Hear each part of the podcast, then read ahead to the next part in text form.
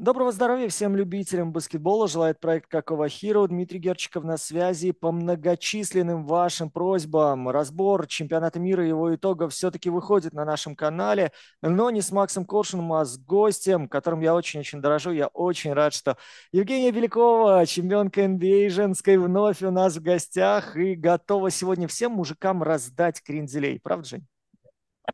Привет. Ну, прежде всего, всем привет и спасибо большое, что ты мне дал возможность высказаться. Вот. Мне моей платформы уже мало, писать мне скучно, мне надо вот так разговаривать, потому что э, чемпионат мира был очень богат на пищу для размышлений, очень много, но что можно было поанализировать, из чего сделать выводы, вообще взять на себя, как игрокам, как и тренерам, что-то уже даже сейчас применять. И как я это вижу, вот мы сегодня здесь должны, наверное, сразу подчеркнуть, это мое сугубо мнение, вот, а, ну я вообще ни с кем не готова спорить, кого-то там на свою сторону вот, передвинуть. Я хочу, наверное, больше поделиться, как я, как профессиональный спортсмен, как я увидела этот чемпионат мира отдельной команды, отдельных игроков. И, может быть, кому-то это покажется полезным. Я буду только рада, потому что, вот опять же, я, я вижу, как я бы использовала, будь я игроком, как я бы с этого чемпионата мира взяла для себя вот такую огромную часть и начала бы прям распаковывать и этим пользоваться прямо в сезоне. Ну супер, я буду защищать тогда дилетантов, потому что со своего, скажем так, журналистско-комментаторского кресла буду оценивать то, что мы с тобой увидели. Ну и давай начнем с самого очевидного вопроса. Очень много было замечаний. Вот к превью люди приходили по ходу уже чемпионата, писали, вы называли Америку фаворитом. Америка уезжает без медалей, второй чемпионат мира подряд. Что пошло не так? Что, на твой взгляд, э, с этой командой случилось? Э, что ты скажешь о лидерах этой команды и о структуре, которую использовал Стив Кер вот на протяжении всех игр, почему она полностью не сработала? достал свой листочек Америка. На самом деле я тоже думала, что медали у Америки в этот раз будут. И на самом деле э, в моей голове четвертое место это все еще медаль. Я все еще топлю, что первые четыре команды это всегда круто. И слушай, Наверное, наверное, чтобы понять, что случилось в сборной Америки, надо было посмотреть вообще чемпионат WNBA, ой, WNBA тоже, чемпионат NBA, чтобы вообще понять, что за люди приехали, когда они собрались, в какой части вообще сезона они приехали. И по мне, ну вот на мой вкус, э, спасти их мог только лидер, какая-нибудь невероятная звезда, кто бы приехал и на своих плечах действительно все сложные моменты безоговорочно всегда бы забивал. Вот, и так, таких лидеров вот сейчас на данный момент вот во всей Америке, ну я бы не знаю, я только, наверное, Стефа Карри могу представить, потому что это должен быть здоровый, выросший лидер, вот именно, знаешь, морально такой сформировавшийся, которого не беспокоило бы то, что разница там с трехочковой, да, вот эта длина, которого не беспокоило, что там большая влажность, разница во времени, что Стив Керр под него не рисует комбинации или еще что-то. И вот такого взрослого лидера не хватило, на мой взгляд, Америки, кто бы просто приехал, выполнил бы свою функцию протащить на своих плечах Америку до медалей, неважно каких, но, скорее всего, такой лидер был в таком чемпионате мира, принес бы Америке золото. И как ни странно, что опять Америка решила прокатиться на Давай по-честному, я называла, назвала эту команду, потом уже, когда увидела последний состав, и такая, ну, посмотрим, сможет ли команда из подыгрывающих игроков сыграться и, и что-то показать. Все-таки они подыгрывающие все поехали туда играть, ну, вот, для, ну, на мой вкус. Ну, давай, давай, давай, хорошо. Да, на мой вкус большинство, ну, большинство игроков, 8 человек точно подыгрывающие, отличные подыгрывающие. Вот, лидеры выбрали на мой взгляд, на мой взгляд, можно было брать э, еще кого-то, ну, сто процентов. И вообще большой провал по большим. Это для меня просто было, наверное, основным пунктом, что джуниор, джуниор, джей-джей-джей, джей-джей, трипл джей-джей вообще не тащил. И вот как раз-таки с его типом нервной системы, с его неокрепшим таким разумом делать его основным а, центровым сборной Америки, вот это был основной прокол, наверное, тренерского штаба. Я понимаю, что Стив Кэр, наверное, привык играть без центровых, да, с Golden State, и он подумал, что ну, центровой главное, чтобы подобрал и поставил заслон. Но здесь, мне кажется, я что в полуфинальной игре, что в финальной игре, он вообще даже не играл, ой, не в а матче за третье место. По мне, его чтение игры в нападении вообще не соответствовало уровню всей команды. То есть очень сильно он просаживался в нападении именно по игре. То есть он подыграть не мог классным вот этим задним, кто делали проходы, Бриджес, Эдвардс, да, тот же Брансон, они делали невероятные проходы, там что-то создавали. Он всегда был как будто бы не в попад, у них на пути. То есть он не мог найти себя не потому, что он не умеет играть в баскетбол, потому что уровень интеллекта у задних игроков был выше, чем у него, а он еще просто не дорос до этого состояния игры. И, соответственно, в защите, на мой вкус, опять же, то, что от него ждали и хотели, где он должен был всех страховать, с такими большими, как сейчас в Европе, но уже это не прокатит. У нас все, все центровые практически с трехочковыми, все центровые если без трехочковой, то там просто оккупируют с собой краску, и как только уходит, уходил он страховать, тут же снос на большого игрока, и там забивали. Поэтому, на мой вкус, вообще, я бы играла с Портисом через две-три игры отыграла Америка, и я бы выпускала Портиса в основном составе, потому что, на мой вкус, его именно баскетбольный IQ, его уровень как мастера подыграть вот таким талантливым задним игрокам, поставить где-то вовремя заслон, где-то обыграть оппонента, где действительно на смене оказался ниже него, его бы мастерства хватило. Ну и опять же, он кажется вот в этой пятерке должен был быть такой менее игрок, который менее, э, менее единоличный, не знаю, как сказать, короче, не так сильно акцентирует на себе внимание, который реально готов подыгрывать, но у него высокий IQ в этом, в этом подыгрыше. Поэтому для меня Портис зря засаживали, вот, и на самом деле я бы тогда бы и Банкера смотрелся интереснее, если бы играл Бо, э, Портис больше, потому что, опять же, Банкера бы растягивал трехсекундную зону, выходил бы, растягивал бы защиту вот эту, и Портис бы одни, один там на подборе, заслон, и больше было бы возможности у маленьких атаковать, разрезать вот эту трехсекундную зону, забивать. Короче говоря, я не очень поняла тренерский штаб Америки, почему они уперлись так и ставили очень больших центровых игроков, которые не доросли еще до уровня чемпионата мира, и не ставили опытного, который и рояль принесет, и там чай завалит. Смотри, получается, я вот сейчас э, просто буду тоже свои мысли накидывать тебе Давай. в темп, и очень много созвучно, потому что, смотри, Стив Кер очень хотел Стефа Карри. Вот э, я не знаю, в курсе ты или нет, он его реально уговаривал на протяжении нескольких месяцев, и он видел этого человека прям идеальным для этой команды. Но Карри сказал, окей, без меня. То есть Америка пошла сознательно на омоложение. Вот э, тема подыгрывающих игроков это очень крутая, потому что, знаешь, в основном акцентировали внимание, ну и смотрите, молодые ребята, да, едут набираться опыта. Я вот читаю на Атлетике, там, да, на разных изданиях, после чемпионата мира, да, то есть ощущение, кажется, ты проиграл, да, ты остался четвертым без медали, команде, которая фаворит. Э, Джеллен Брансон такой, ну окей, это был прикольный опыт, ну да, мы вот съездили, тут фактически для меня это такая предсезонка. Э, там ребята, Халибертон такой, ой, я никогда не выходил со скамейки, слушайте, тут Кер меня начал выпускать, ну прикольный опыт, ну весело, да.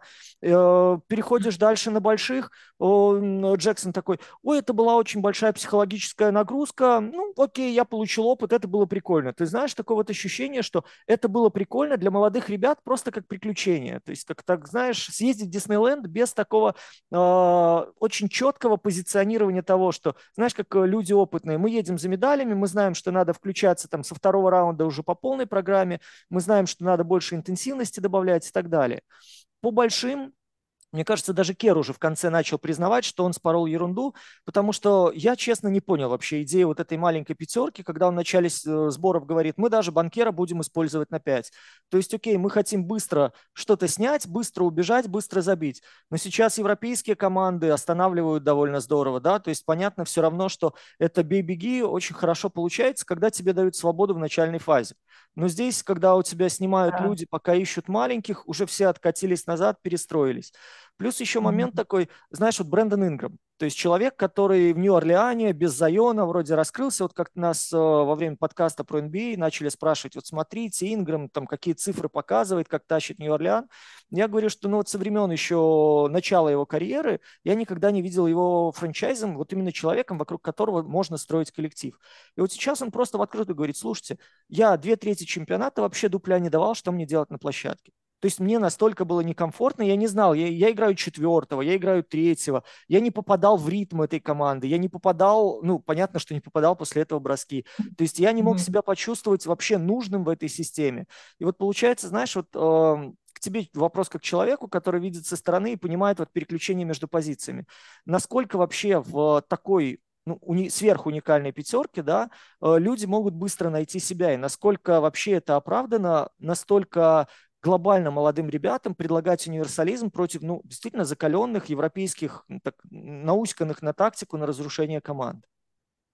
Ну, ты сам ответил в своем вопросе. Да бесполезно. Бесполезно, потому что на мой, вот вообще, и ты это подчеркнул, и правильно говоришь о том, что когда молодые ребята сейчас, сейчас сформулирую такую долгую фразу, когда молодые ребята едут э, в команду, которая изначально говорит, да, вот мы омолодились, и нету системы, то есть Америка погорела, вот особенно в полуфинале, да, вот это там последний бросок э, за минуту до конца от Франца Вагнера, да, то есть это элементарная же смена, то есть этот X-аут, который все игроки знают, когда от выбрасывающего мяча игрок всегда страхует э, пас, первый пас, то есть это знаменитая смена, которую сами американцы придумали, и что они сами там не поменялись, и бедный там игрок упал, и ему там забили эту треху с, э, с степбэком, ну или после фейка, и для меня это был вот последняя точка, когда я поняла, что в Америке нету системы. То есть они не договорились между собой, то есть они наверняка потратили очень много времени на прохождение прессинга, да, наверное, на какой-то спейсинг, потому что спейсинг должен быть чуть другой, потому что трехочковая ближе. То есть, наверное, такие вещи обратили внимание, а вот на систему, да, что на третьем номере у нас игрок делает это, на четвертом это, в защите у нас третий страхует всегда четвертого, четвертый там страхует всегда пятого. То есть там были такие элементарные провалы в защите не в первой страховке, а в страховке страхующего. То есть кто-то ушел страховать, а на его место никто не прибегал. И это, конечно, за такой короткий период времени, который ребята попали после чемпионата NBA, они сразу, да, там практически у них не было времени много сидеть на сборах и это все проходить. Опять же, учитывая огромный интерес к этой сборной Америки, да, там, я уверена, половина тренировок проходили из серии, там, ну, что мы там, это мы умеем, это умеем, но это вот здесь вот ну, зона 3-2, ну, все же знаете зону 3-2, точно знаете, все, поехали. Да, никто не знает, ну, скорее всего, а на самом деле правила зоны 3-2 188 правил, и в каждой команде они могут по-разному интерпретироваться. И вот э, у этой команды, даже если бы она зашла в NBA, им надо было бы 2-3 месяца хороших, упорных тренировок по 2 часа ежедневно, чтобы они сыгрались, эти системы опробовали, поняли, и были, есть такое выражение, on one page, да, типа это на одной страничке, то есть они бы все друг друга понимали и взаимозаменяли, и использовали тогда свои сильные качества, да, там, как как вот с этой короткой, не короткой, а низкой пятеркой, да, тогда бы они смогли бы из этого максимально извлечь максимальные какие-то прибыли. А так они просто пытались взаимодействовать на, ну, на пустом. То есть они не, ну, явно не сыгранные ребятки. Ну, вот смотри, вдогонку в подтверждение твоих слов, ты очень круто сейчас вот про зону заговорила. Тоже момент был с э, Джексоном, когда объяснял Стив Керш, что мы надеялись какую-то пользу из него извлечь. То есть мы его, когда оставляли глубоко, получалось mm-hmm. так, что э, у нас народ э, начинает сдваиваться да, наверху для того, чтобы помешать да. Э, люди получают пространство, идут и просто его обыгрывают. Когда мы пытались сделать так, чтобы хоть немножко они один в один играли, нас просто разрывали там передачи на слабую сторону, врыванием, все. И фактически человек, который был лучшим защищающимся баскетболистом прошлого года, не мог понять, э, что в принципе ему делать, чтобы этой команде помогать. Потому что после любого сдваивания, я думаю, ты тоже это заметил, начиналась какая-то белиберда. То есть постоянно оставался игрок на дуке сквозной, к которому все таки а кто должен снизу да. двигаться, из угла двигаться, и все такие, да хрен знает, бросить, сейчас подберем, будем разбираться. И вот так и притом, получалось. Да, и при том у них на одно и то же действие было, э, особенно в огне, да, когда там 10 последних минут, последние четверти вот этих вот а, времени, когда они горели, было очевидно, что они разные страховки использовали, и реально разные игроки делают разные страховки. То есть, и они получали все время там тот же вот мой любимый стан, который, да, этот принцип защиты, вообще он пришел к нам из Америки, да, то есть мы в Европе играем очень плотно за, за получение с каждым игроком, а в Америке говорят значит, изначально стой в открытой стойке, чтобы игрок изначально не прошил, а потом с пасом уйдё, уже уйдешь к своему игроку.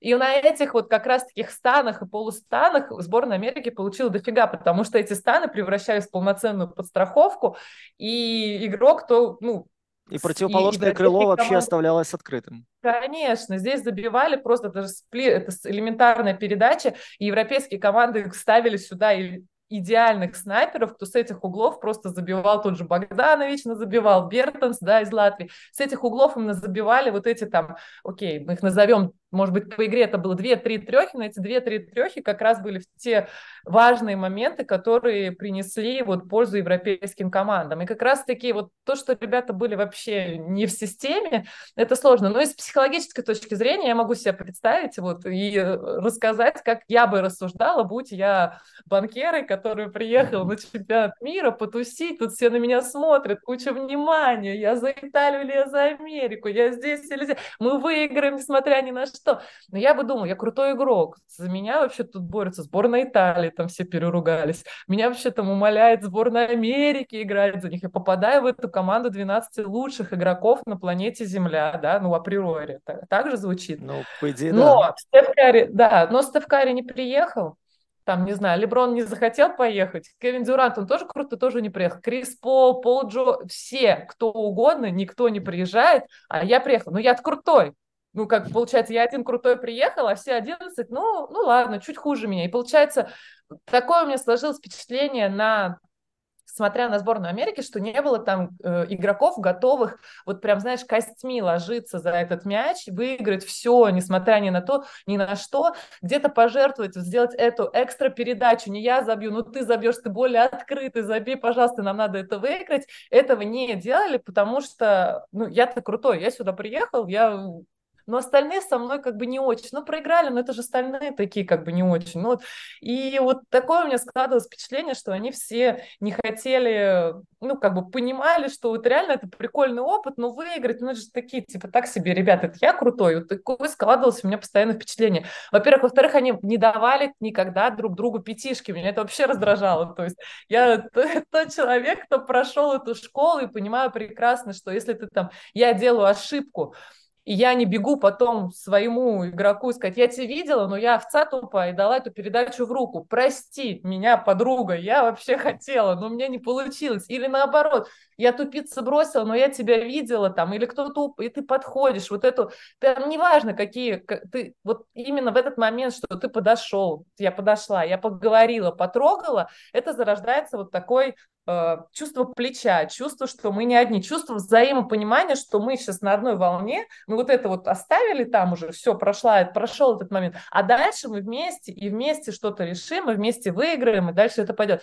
Сборная Америки ни разу я не видела, чтобы они собирались хадл, да, по-американски, это вот этот вот кружочек без тренера, без кого-то, что они сами между собой такие, э, братаны, ну хотя бы, ну я, будь капитан, сказал, «Ну, что мы приехали позориться сюда или чего, поехали. Или там, и наоборот, так, давайте мне все мяч. Не было вот этого человека, который бы им всем по щекам там надавал, сказал, мне мяч, и все, сейчас все решу. Ну, смотри, и... там был Энтони Эдвардс, который сначала, по-моему, заявил, что да, там Литва и Черногория, я не, не сомневаюсь, что мы заберем две игры, это нам не соперники. А потом в решающий момент, когда сначала пулял все, что только можно на протяжении турнира, да, в критический момент эту вот передачу Помнишь, когда да. там, там под овертайм или под победу что-то шло, и вот он просто в аут пульнул да, там да, и под, да, подставил да, партнера. Да. Вот. Да. Но для меня вот этот вот тоже момент, опять же, ты про подыгрывающих начала, и вот вроде, знаешь, единственный альфа-самец Эдвардс, которого вот уже два сезона рассказывают, что он прямо превращается в такого уничтожителя, человек, который тащит это Миннесоту, человек, который там супер-дупер э, звезда, но в итоге получается, что тянуть, тянуть-то он может, но когда сталкивается вот именно с реальным давлением не физическим, а ментальным, когда вот это уже баланс, ошибка, полный вылет, то человек, э, ну, мы осознаем, что, да, Миннесота реально, что в плей-офф нигде у нас там серьезно не зарубалась, там за э, чемпионский титул в финале, да даже конференции не была, да, и вот Эдвардс, мне кажется, столкнувшись вот с этим моментом, впервые, э, знаешь, переклинило, как говорят, да, что ты вроде как тянешь, но сейчас от твоей ошибки зависит там судьба чемпионата. И там бросок, где люди опытные, ну окей, знаешь, как Джордан говорил, да, все помнят мои победные броски, но сколько раз я промахивался, или Коби там, да, это говорил. Вот, mm-hmm. то вот у Эдвардса такого не было, и сейчас он такой, о, черт, это же я могу запороть, так туда его. Ну вот, да, я с тобой абсолютно согласна, но для меня, будь я Эдвардсом, и у меня был такой момент в карьере, когда я понимала, что я не решаю, и в решающие моменты я реально уже готова избавиться от этого мяча, потому что я заколебалась сама же от своих ошибок. И это был первый пунктик, что блин, а какой я тогда альфа-самец, если я от этого пытаюсь избавиться? И как раз это был первый момент пойти к специалисту с этим работать, потому что я понимала, что это меня стопорит, и это меня тормозит. И одно дело, если я хочу развиваться вот в этом, да, быть лидером и прокачивать свои слабые стороны, то с этим сто процентов надо работать, в частности, ему, потому что а, все проходы, особенно в завершении, вот в этих в последних 10 минутках, у него были, от, когда он раскачивал, когда команда начинала хотя бы со стороны на сторону мяч переводить. Хотя, как, хотя вот для меня это тайный герой вообще всей сборной Америки, кто невероятно далеко протащил сборную Америки, это Бриджес. И опять же, как он, когда он ушел из Феникса, да, его обвиня, обменяли в Нью-Йорк, да, по-моему? Нью-Йорк же его обменяли. В Бруклин, да. Его обменяли, я говорила, Феникс зачем это делают? Это идеальный подыгрывающий игрок, который на себя вот надо забить, он возьмет и забьет. Но надо забить лидеру, он все создаст для, для лидера, и потом отдаст лидеру передачу, и лидер уже спокойно пойдет в проход, когда вся защита уже давно сместилась на Бриджеса, и пойдет этот Эдвардс забивал там три раза он забил сверху в проходах в, в, в, на последних минутах, только потому что Бриджес разгонял где-то, про, проходил там, делал какие-то финты, на него уже реагировали, и он освобождал вот эти целый край для обыгрыша Эдвардсу. И вот будь, я говорю, опять же, э, Эдвардсом или Стеф Карри. На месте Стеф Карри тогда бы придумывал, как этот мяч внутрь, наружу гонять, со стороны на сторону. Это вообще не хватало сборной Америки, что они его там по, по кругу, по кругу, если кто-то уже шел внутрь, он вообще почти никогда не скидывал мяч на сторону, только вот Бриджес там к концу чемпионата уже до этого допек. И несмотря на то, что у него и результативность своя очень сильно да, повысилась, и, и тем не менее он был там один из самых таких... Э, создающих игроков, вот именно создающих. То есть он действительно, мне, наверное, для него он в Фениксе идеально, на мой взгляд, смотрелся. То есть я его еще в Фениксе давно наблюдала, и мне очень симпатична была его игра. В Бруклине, понятно, он еще больше свободы нашел свои вот эти атаки. И вот это тот игрок, который, он не будет, скорее всего, лидером следующей сборной Америки, не вытащит там на Олимпиаде сборной Америки, но он должен быть обязательно в пятерке для того, чтобы создавать для следующего лидера, чтобы уметь быть, ну, чтобы быть таким универсалом и делать ту работу, ну, в которой лидер устал. Ну, то есть лидер, ну, понятно, он не может все 40 минут раскачивать и забирать на себя вот эти все сложные атаки. Ему кто-то должен помогать и создавать. И вот, да, к сожалению, ну, сборная Америки Хотя, опять же, вот они проиграли там в одной игре 4 очка, там 3 очка. Это все равно не те, побе... не те, знаешь, проигрыши, которые можно сказать, что они прям утопили себя и вообще. Тем не менее, я даю должное их и все равно индивидуальным навыкам, техникам. Они все равно делали камбэки, они все равно боролись, и все равно техника и вот это индивидуальное да, мастерство каждого игрока в, в североамериканском баскетболе, все равно это, ну, лично у меня вызывает огромное уважение и восхищение. То есть так как каждый там игрок может обыгрывать один на один, и каждый вот это может решать, ну, опять же, из-за психологических проблем не всегда решает, но тем не менее, все равно эта сборная прошла даже, может быть, дальше, чем этот чемпионат мира показывал. То есть этот чемпионат мира был уже открытием для, ну, для меня, в том числе для многих команды, меня очень удивили. Ну и... вот давай сейчас как раз к ним перейдем, да, к этим командам, давай. вот, э, с той же Германии, да, то есть э, давай так э, ты сформулируешь свое видение феномена этой команды, э, вопрос, лидер, кто истинный лидер этой команды, Шредер или Вагнер, и вообще в чем эта команда, на твой взгляд, э, выделялась на фоне остальных? Да, Смотри, на мой взгляд, лидер у них тренер. Это та команда, где я очень много обращаю внимания всегда на скамейку, на то, как тренер себя ведет, как тренер. И вот этот вот момент особенно помнишь, когда... Э, забыла фамилию, напомни, пожалуйста, тренера главного. Херберт, Горди Херберт. Хеберт, точно. Хеберт, когда он за руку Шредера, за руку Шредера просто вот так вот на скамейку пытался, да, запихнуть.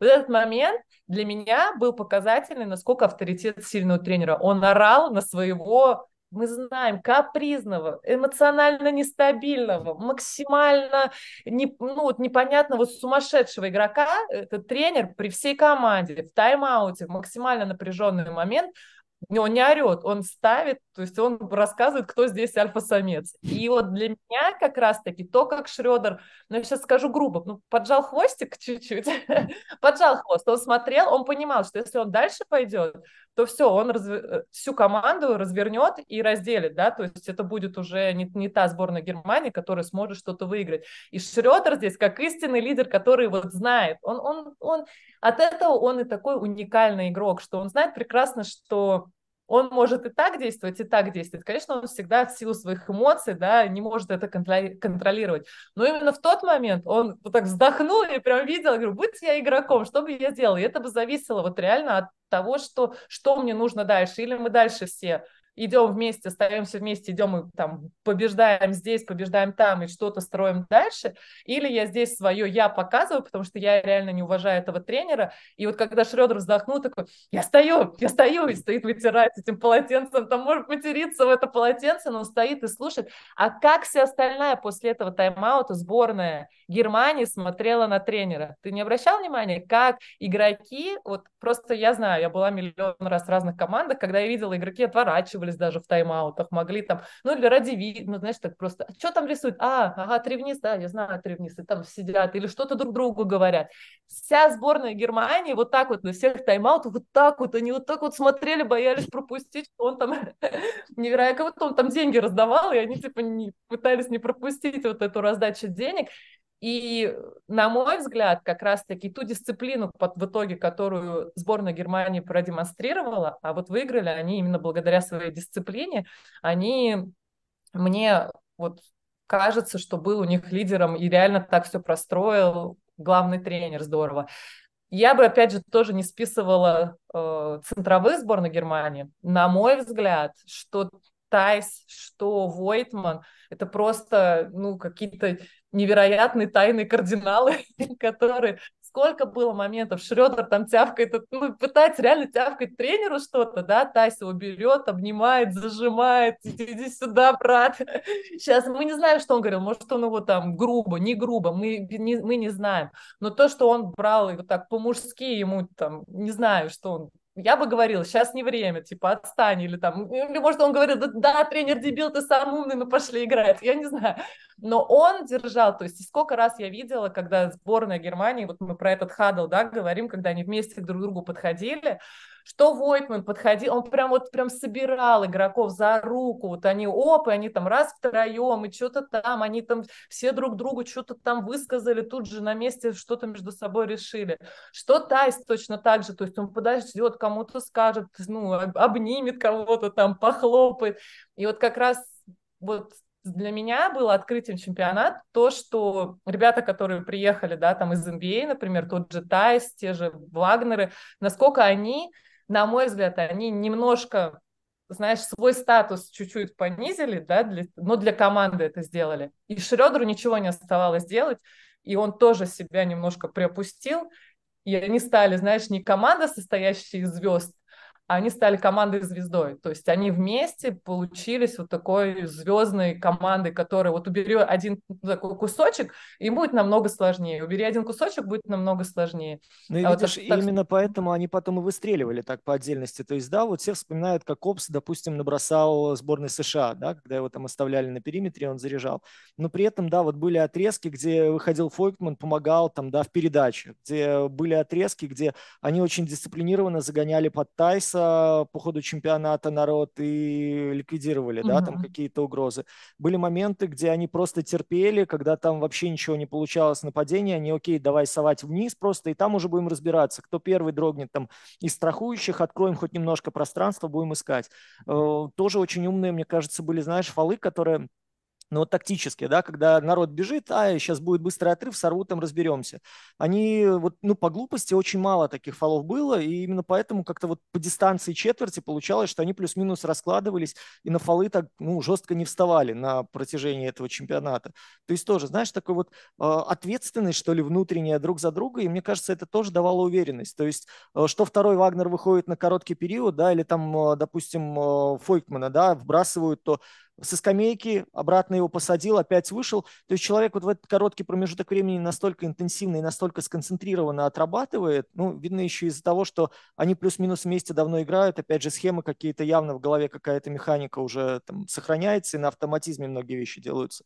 Но то, что вот это вот концентрированное внимание и концентрированное исполнение своих каких-то профильных обязанностей было очень высоким, это вот немцам очень часто помогало вот в этих ровных матчах. И я могу сказать, что еще очень важно, на мой взгляд, были роли распределены. Вот это э, особое искусство тренера дать каждому игроку понять, что каждый игрок важен, неважно, сколько он играет. И вот как раз-таки сборная Германии, это как можно поучиться всем тренерам, как разговаривать и дать почувствовать себя всем игрокам. Ты прав, да, там был момент, Войтман вышел, перевел, садится, и он не сидит там, блин, а вы меня поменяли, что я им нужен только передачу, что ли, отдавать. Он сел, он сел, он там хлопает, его опять подняли, он опять там вышел, два полезных, два-три полезных действия, все как он вперед заряжал эти передачи, да, просто там ну, разрывал площадку одной своей громадной передачи. То есть и он же не сидел там, не обижался в это время, или э, Бонга, да, то есть он отыграл весь чемпионат практически, потому что Франц Вагнер был э, с травмой, да, и нормально играл, защищался против лидеров, старался, просто полуфинальная игра, да, по-моему, пол, первая полуфинальная игра, когда его уже убрали с э, пятерки, и он выходил и также самоотверженно играл в защите, без всяких каких-то... И не брал на себя атаки ненужные. То есть не было такого, сейчас я вам докажу, тут смотрите, кто вместо меня вышел, я вам сейчас докажу. И это как раз-таки показывает, что тренер проделал, тренерский штаб, может быть, все вместе они проделали огромную работу, что каждый игрок знал, зачем он нужен в этой команде, что он может сделать, а что ему как бы не надо делать. И вот тот факт, как они, например, разыгрывали против сборной Америки, если ты вспомнишь, как они выводили, чтобы Шредер оставался против э, Рейса, Риваса, Риваса, Ривас, Ривас, Ривас, чтобы, да, чтобы, да. Риваса, чтобы его э, обыгрывать, Просто и это как они, они даже друг другу не подсказывали. Я прям видела, как один поворачивает голову, находят это, знаешь, атаку, на кого они собираются атаковать, понимают, что американцы вообще в этом плане, опять же, не совсем, ну, они, они все равно игроки наигранные, они там пытались разменяться не пустить к этому заслону, но тем не менее они раз таки в разные стороны. И это было такой тактич... это был такой тактически умный баскетбол, и никто не делал лишнего движения в сборной Германии, знаешь, а, ты не идешь, стой там, я сейчас пойду поставлю тебе заслон. Не было там такого, то есть там все знали прекрасно, вот, то есть это так надо было, представлять тренеру успеть объяснить задачу, что там за короткий период времени, да, когда они поняли, что попадают на сборную Америки, что вот это вот будет наша атака, вот это наша цель, мы туда строим. И все, никто не рыпается, все четко выполняют свои вот эти взаимодействия. И возвращаясь, наверное, к твоему вопросу, кто лидер, все равно, конечно, для меня Шредер больше лидер, ну, он лидер сборной Германии, потому что все равно от его настроения зависело все вот в, в этой команде. И, конечно, он мог показать плохую игру, но плохая игра или плохое настроение – это два разных, вот в его случае это может быть два разных и не пересекающихся состояния. Э, и, наверное, то, что у него бывают плохие игры, вот, да, то есть та вот игра, когда, когда там он с той же Латвии, да, там очень плохо сыграл, как раз-таки показ всей команде было легко, потому что он показал, что он тоже человек, он показал, что он в итоге не выключился, остался включенным, не ушел, не пнул мяч, не получил два технаря. То есть это вот, вот как раз-таки я говорю, почему Шредер не был Шредером вот в полной своей да, неистовости. Слава богу, он держал себя в рамках, и благодаря тренеру, я уверен. Так и команде этих рамок было потом очень легко придерживаться. Они такие, блин, если наша суперзвезда так себя может вести, так мы тоже тогда себе будем вот, вот только ровно столько позволять. И вот эта дисциплина, она вот, ну, дала свои результаты, и это здорово, что новая команда стала чемпионом мира, такая команда, у которой можно очень многому поучиться. Опять же, как, как сборная Америки показала, как не надо защищаться на периметре против снайперов, да? Ну, это да, это, мне кажется, уже, знаешь, войдет в историю. Момент, когда народ вдвоем-втроем бегает и оставляет прям половину площадки свободной. Да, да, да. И вот эти выходы обста просто, ну, там элементарные стагеры, ну, вот большие, ну, это я говорю, опять же, показывает неопытность центровых, что центровые не готовы были помогать маленьким, и, ну, это, опять же, это отдельно, это про сборную Америки. Давай перейдем до, к, обсуждению команды, которая удивила, мне кажется, всех. Э, удивил главный тренер Светислав Пешич, 74 года, вновь оказывается на высоте, оказывается намного продвинутее всех своих коллег. Э, что ты скажешь о сборной Сербии, что ты скажешь об этом тренере, что ты скажешь о Богдане Богдановиче, ну и в целом, э, кого выделишь в этой сборной, почему о ней стоит говорить подробно? Но ну, а в целом, конечно, они сделали супер результат. И вообще никого не удивлю, сказав, что никто вообще не ожидал, что они так далеко пройдут. И сейчас у меня была в гостях сербка, вот, игрок сборной национальной Сербии, и мы с ней обсуждали, наверное, еще 30 минут, почему это для них тоже национальный праздник, как неожиданно, в чем секрет. И как раз-таки она мне сама сказала, как, как я и думала со стороны, что как раз-таки вот этот вот момент единения, когда половина команды не приехала, да, и опять же, можно было пойти по пути американцев и сказать, ну, я крутой, я приехал, это эти, может быть, мне не помогут выиграть, потому что они не умеют играть. Вот те, которые умеют играть, они не приехали. А вот с этими, ну, не получится выиграть, и ладно, не буду так сильно бороться то как раз сборная Сербии, они сделали по-другому, сделали вывод и решили пойти по пути другому, ах, этих нету, ну, мы-то сами тоже не, не из какашек сделаны, извините за выражение, вот мы, то есть мы, мы еще покажем, чего мы стоим, что мы умеем, и будем играть по-честному, то есть что мне понравилось в сборной Сербии, что они ничего как бы не оставляли на потом. То есть, если они выкладывались, каждую игру они прям играли на 100%, не было такого, знаешь, там, даже я смотрела, когда еще только групповой этап, не было такого, что они там ведут у кого-то 10 очков, они такие, а, идите, скамейка вперед. То есть не, вообще нет, то есть тот же Богданович мог там последние минуты доигрывать в полную силу, и это как раз-таки, наверное, показывает то, что они играли по-честному, и вот за такую честность, наверное, сами себя наградили. И это было прикольно. Богдан Богданович, слушай, ну я была огромным фанатом его до какого-то момента времени, до того, как он немножко потерялся в NBA. Ну, на мой взгляд, он потерялся. И когда он приехал на этот чемпионат мира, я такая, ну, наконец-то приехал мой кумир, я сейчас буду смотреть все игры. И, конечно, это тот игрок, у кого 100% каждому игроку надо учиться дисциплине, принятию решения и, эм, наверное, искусству управлять своими эмоциями. Там был такой явно для меня вообще момент, когда вот я много что поняла про Богдановича в очередной раз для себя, что я не просто так выбрала такого кумира себе.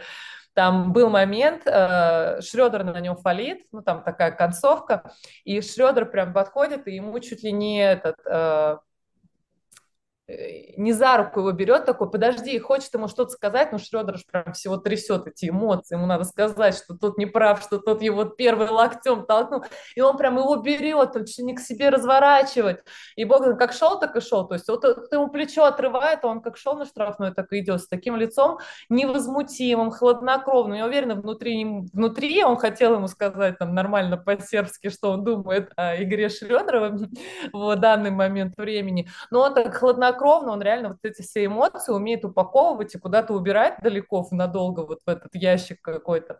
Ну и в то же время вот то, что ему, ему не хватило, на мой взгляд, его вообще не хватило в финале, и не хватило его вообще физических сил в финале. То есть то, как он безвольно стоял четвертую четверть в конце в финальной игре, вот я вообще расстроилась и думаю сменить себе кумира. Потому Слушай, что, а на мой ты... взгляд, он э, не сыграл ту, тот финал, который, на который, наверное, сам мечтал.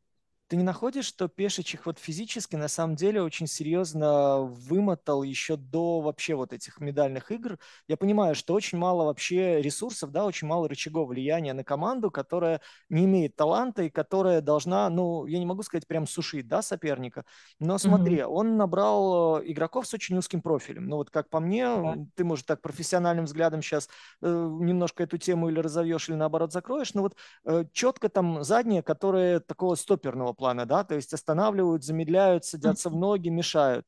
Э, большие, которые у тебя готовы играть там спиной, если мы говорим об атаке, да, там поставил заслон, провалился, все попросил, не прошло, окей, я вышел, значит, остаток времени я там помогаю заслоном или уже нацеливаюсь на подбор. Да, там остается условный Богданович, который может сам себе создать и немножко разноплановым, потому что он и в Атланте, и один, и два играл, да. Гудурич mm-hmm. может что-то сам по себе сделать. В остальном, ну, ну не знаю, Йович, ну, ну, это так, на любителя. Но в целом это такая вот очень узкоплановая сборная получилась получилось. И вот она из-за того, что постоянно вот в этой силовое давление, постоянно физически они, да, там эти отрезки дергают то быстрые, то медленные, когда соперника замедляют, там чуть ли не от центральной линии начинается прессинг. Mm-hmm. Борьба за отскок постоянно вот здесь опять же большие, да, когда не только один человек идет, а ему постоянно сзади, сверху, там, там третий, четвертый, кто-то приходит, помогает хотя бы, знаешь, там попой отодвинуть соперника, чтобы было поудобнее большому снимать. И вот это вот просто к концу начинало настолько серьезно давить. Да, они выдали там шикарную вот это вот шикарное путешествие под плей-офф, ну, просто перемалывая соперников. А на концовку уже, ну, физически не осталось ни сил, ни ресурса, ни вот этой вот энергии постоянно выбрасывать что-то. И, ну, был бы, наверное, человек, который мог бы генерировать сам себе, немножко оттягивать внимание защиты, да, немножко как-то, ну, раздвигать пространство для остальных игроков. Было бы полегче. А так получалось, что вот смотри, он в конце выпускал, опять же, Гудурича, да, который фактически всю концовку и заложал. Ну, там 3-4 решения на, на нем были, которые сербов убили. Именно из-за того, что где-то остальные поднаелись, ну и сам человек, который привык, знаешь, там в Европе быть э, одной из ведущих атакующих сил, сейчас вот э, к роли вот это опять же узкоспециальной, помогающего со скамейки, выстреливающего и бустящего команду а, адаптироваться не сумел. Угу. Да, я с тобой согласна про узкопрофильность. Чем мне это бросилось в глаза, что на третьей позиции вообще никто не играл пик-н-роллы. то есть это как раз-таки говорит о том, что, да, то есть пошли в увеличение роста, да, стартовой пятерки сербы, но и взяли там, да, на третьей, четвертой, на третьей позиции играл тот же Добрич, который вообще ни одного пик-н-ролла не сыграл. То есть он отлично играл на катах, на бэкдорах забивал свои очки, в прорыв несется, с подбора, там все замечательно, это идеальный такой третий игрок, который играет в, подыгрыше как раз-таки. Но ни одного решения в самом пик-н-ролле, когда устал тот же Богданович, вот, он и потом перед, ну, вообще не участвовал вот в этих розыгрышах. И нам, ну, понятно, в финале он вообще не играл, но вот даже в полуфинале он не брал на себя вот это, когда нужно было кому-то взять. То, что пришлось это делать Аврамовичу, на мой вкус, конечно, с такой эмоциональностью, ну, еще рановато играть в чемпионате мира, поскольку он просто... Я понимаю, что он за счет этой эмоциональности там душил Шредера от этой центральной линии, там всячески пытался, но как раз-таки вот из-за того, что он так сильно хотел, много его наказывали из-за того, что он неправильно выбирал эту дистанцию. От этого большого желания его наказывал тот же Шредер, вот прям читал это на раз, на два, и Потом Аврамович вроде нападения у него залетали, ну, по мне вообще нелогичные мячи. И вот как раз-таки сборная Сербии, вот в этих ты прав, из-за того, что они уставали, у них командная игра вот эта терялась вот эта связочка, и все сводилось к тому, что просто задние игроки водили, водили, возили, возили, возили, возили, и потом что-то придумывали. То есть то, там треха с СТБ какая-то невероятная, или там уже проход на последних сил, прям тут Аврамович там падает со слезами на глазах. И то, что не было вот этих, наверное, долгоиграющих комбинаций, к которым мы вообще, вообще, честно говоря, до этого чемпионата мира я привыкла, что сербы такие долгие комбинации разыгрывают, да, то есть мяч у них действительно доходит до центра, в центр уже смотрят, обыгрывать или отдавать назад, опять выбегает на заслону, то есть это такая атака в 20 секунд минимум, если мы говорим про позиционную атаку, да, вот, то здесь как раз-таки не было вот этого движения мяча, и все время меня это удивляло. И на самом деле меня удивляло, что тот же Гудерич, Гудурич не брал, то есть он не гонял мяч, то есть он выходил свежий, и он опять под себя там чего-то придумывал, вот эти атаки, вызывал вот этих больших, ставьте мне заслоны, сейчас что-нибудь решу. И вот это мне на самом деле не нравилось смотреть именно на позиционное нападение сборной Сербии почему-то. То есть когда они бежали, когда они ну, в защите, ну, что их вытащило, это, конечно, защита. Вот это идеальная тоже дисциплина в защите, когда они страховали страхующего и не разбирались, надо, не надо, бежали самоотверженно, там боролись. И действительно из-за того, что у них высокая пятерка, они снимали эти подборы и могли с этих подборов нестись и забивать свои вот эти очки такие необходимые. Это разгружало, наверное, всю картину вот этой ну, неинтересной игре в, игре в нападении, которую они почему-то нам на ну, последние, ну, в финале точно продемонстрировали. Причем ты знаешь, что самое интересное, вот по ходу чемпионата в Твиттере довольно много было нарезок о том, какое вариативное активное нападение у сербов, о том, как много заслонов, mm-hmm. то, как они друг другу постоянно и перекрестные ставят, да, и возможность там по ходу поменяться, из хендофа еще один заслон дальше получают. И вот чем дальше они шли, тем меньше этих заслонов, тем меньше этого движения. Маленькие, которые, знаешь, там стоят 7-8 секунд, ждут, пока большие что-то придумают, кого-то освободят или выпустят под первую передачу, а время уже уходит, и надо уже, по сути, второй сет играть в этом розыгрыше, потому что, ну, там непонятно, выбрался там второй номер получать или открылся угол или нет. И вот получается, ну, у меня вот именно такое, знаешь, ощущение того, что Пешич, он молочина, вопросов нет, вот все, как бы дедушка воскрес из мертвых, но вот эта mm-hmm. старая дисциплина, знаешь, вот мы будем пахать отсюда и до обеда, она вот как только их переключила физически, уже стало не хватать немножко, да, добирать, ну, сразу сербы очень сильно потускнели. Да, и не было вот этой все равно вариативности, когда у Милутинова в том же финале вообще не пошло, то есть это уже было настолько очевидно и настолько плохо это смотрелось, и было видно, что даже Богданович уже бесится, что он пытается отдать Милутинову, Милутинов не забивает, и вот они все равно ему туда, ну, пожалуйста, ну, забей, мы все устали, давай сделай что-нибудь. Как раз вот это, что не было тайм-аута и не переключил игру какую-то, ну, поставь там, окей, всю четверку, всю пятерку идеальную, ну, вернее, идеальную, идеального одного роста, и поставь тогда играть там другие комбинации какие-то там под выходы. И вот то, что вот как раз-таки он действительно уперся в какой-то такой удивительный, наверное, хотел, никто уже, никто уже не думал, что в финале Пешич будет играть в такой именно баскетбол, вот особенно во второй половине встречи. И вот почему-то вот это как раз-таки не удалось, не хватило сербам э, на игре против Германии именно разнопланового, разнообразного нападения. И еще Добрич не было, то есть Добрич все равно этими бэкатами ребятами, мог, мог бы их разнообразить, мог бы там что-то придумать из-за того, что он умеет идеально там менять позицию. Вот. Ну и вообще, наверное, про сборную Сербии мне так хотелось сказать, что в какой-то момент на финальной игре особенно сложилось впечатление, знаешь, есть такая поговорка, типа, там, доп... если хочешь познать просветление, руби дрова, носи воду. Но если ты прознал просветление, то руби, ну, тут все равно будешь рубить дрова и носить воду. И все это к чему? К тому, что, ну, до каких-то вот, когда они поняли, что они крутые на этом чемпионате, они действительно там ставили идеально спину, неслись, разыгрывали эти комбинации, пытались там. Вовремя они хоть и играли по-честному, но все равно друг другу помогали помогали отдохнуть там где-то, да, пере, переигрывали где надо, где надо. То есть они придумывали, как вот это играть, по-честному вот играя в этот баскетбол. Но, наверное, вот этот вот переломный момент в их победе над Канадой, вот, то есть они, наверное, здесь как на мой вкус, на, на мой взгляд, психологически, наверное, вот это, типа, достигли этого просветления в баскетболе, такие, а, мы боги баскетбола, но и забыли, что надо все равно продолжать делать вот эту черновую работу, делать этот выбор в ту пользу, ну, делать то, что при, привело их туда уже, то есть и они как-то выпали из этого, из этой из этого ритма, вот, то есть из этого ритма игрового у них и действительно это и физические, наверное, и психологически, может быть, они действительно отдали слишком много эмоций в полуфинале, как бы они там очень сильно радовались и все такое. И для, для них это было максимально неожиданный проход, да, финал, может быть, для такого состава. Я не знаю, но да, то есть уже они все равно команда феномен, все равно они классно да, сыграли. Это, здесь и... вопросов нет, они большие молодцы, что так смогли без полсостава добраться до медали медалей. Но давай поговорим еще о двух прибалтийских командах, которые, мне кажется, удивили не меньше сербов. То есть Литва и Латвия, которые финишируют там шестой, пятый, которые показывают шикарный баскетбол. Литва, которая обыгрывает сборную Америки, и Латвия, которая без Порзингиса, которая теряет по ходу капитана, остается одной из самых ярких команд. И, э, ну, чуточку ей, да, не хватает повалить ту же Германию, а там бог знает, чем бы было. Давай твое краткое резюме по Литве, по Латвии и сверим впечатления.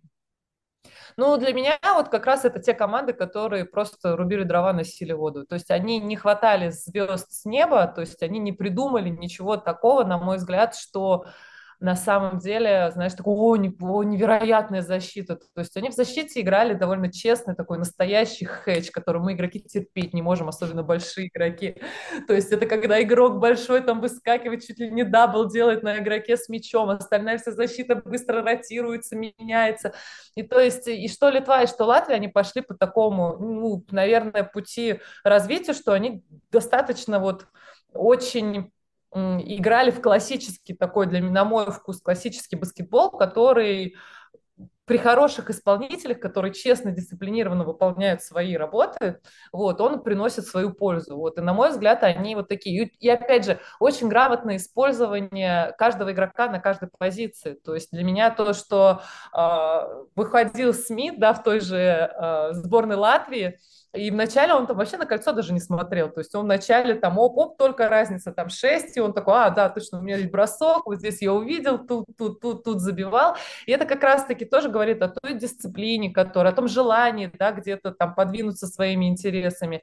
И на мой вкус, конечно, ну и обученные игроки стали. Посмотри, какая Литва и какая Латвия, да, там все равно это Джаргарес, который ворвался в этот чемпионат мира, влюбил в себя всех, мне кажется, кто только познакомился с баскетболом не потому, что он там забивал по 20 очков, а его решение. То есть я смотрела, и мне по его, к его решениям было не придраться. Вот такое ощущение, что играл знаешь, вот этого маленького тренера поставили играть, и он все делает идеально и правильно. Обыграть? Хорошо, пойду обыграю. Что здесь надо пас вперед? Отдаю пас вперед. В защите там идти, ну, там, с игроком чуть ли не фалить и не падать, хорошо, я это сделаю. То есть это вот как раз-таки идеальный пример какой-то продолжение хорошей вот этой прибалтийской школы, когда они, ну, перестали, наверное, придумывать что-то, а пошли по пути, типа, будем просто носить дрова и колоть дрова и носить воду. Смотри, вот у меня два момента. Опять же, твой профессиональный взгляд здесь интересен. То есть Латвия меня очень удивила приятная организация. Я вот практически год э, с того времени, как удалось вживую их посмотреть на арене Рига, слежу за тем, как они играют, опять же, без Порзингиса, да, то есть, как говорят, они э, live and die by three pointers, да, то есть на трехочковых mm-hmm. очень серьезный акцент. Я долго думал, насколько вообще эта команда вывозная, но настолько здорово банки, вот, знаешь, у меня было ощущение, что есть иерархия, да, то есть люди, которые должны брать в первую очередь дальний бросок, люди, которые должны брать во вторую очередь дальний бросок, люди, которые должны, ну, вывозить, если полный тупик. И вот для меня было удивительно то, что они вот это вот держали постоянно в уме, и не было шальных попыток, а вот они искали людей, которые, окей, мы понимаем, что вначале там надо выводить там, я не знаю, там Бертенса, да, потом они там, окей, у нас большой отвалился, смотрите, здесь можно спокойно использовать.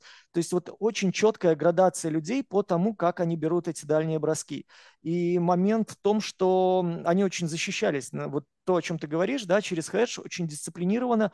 То есть надо замедлить соперника уже в начале владения. То есть они вышли, выдавили, отскочил назад, перегруппировались маленькие, опс, посмотрели, сожгли уже там 10-12 секунд.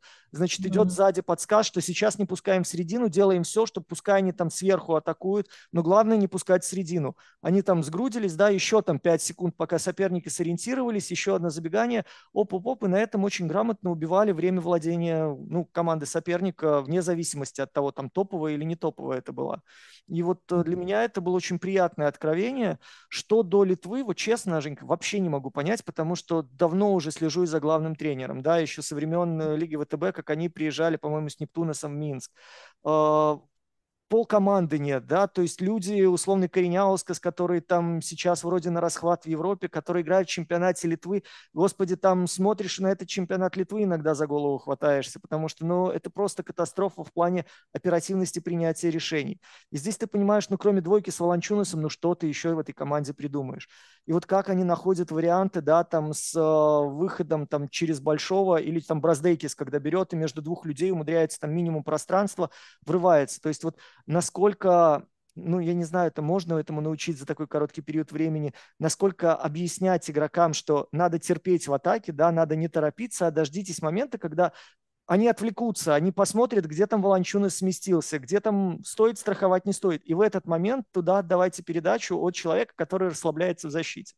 Я вот для меня это было настолько удивительно, как они это схватывают и как они это ну, между собой проговаривают, что я не могу это объяснить. Может, ты сумеешь?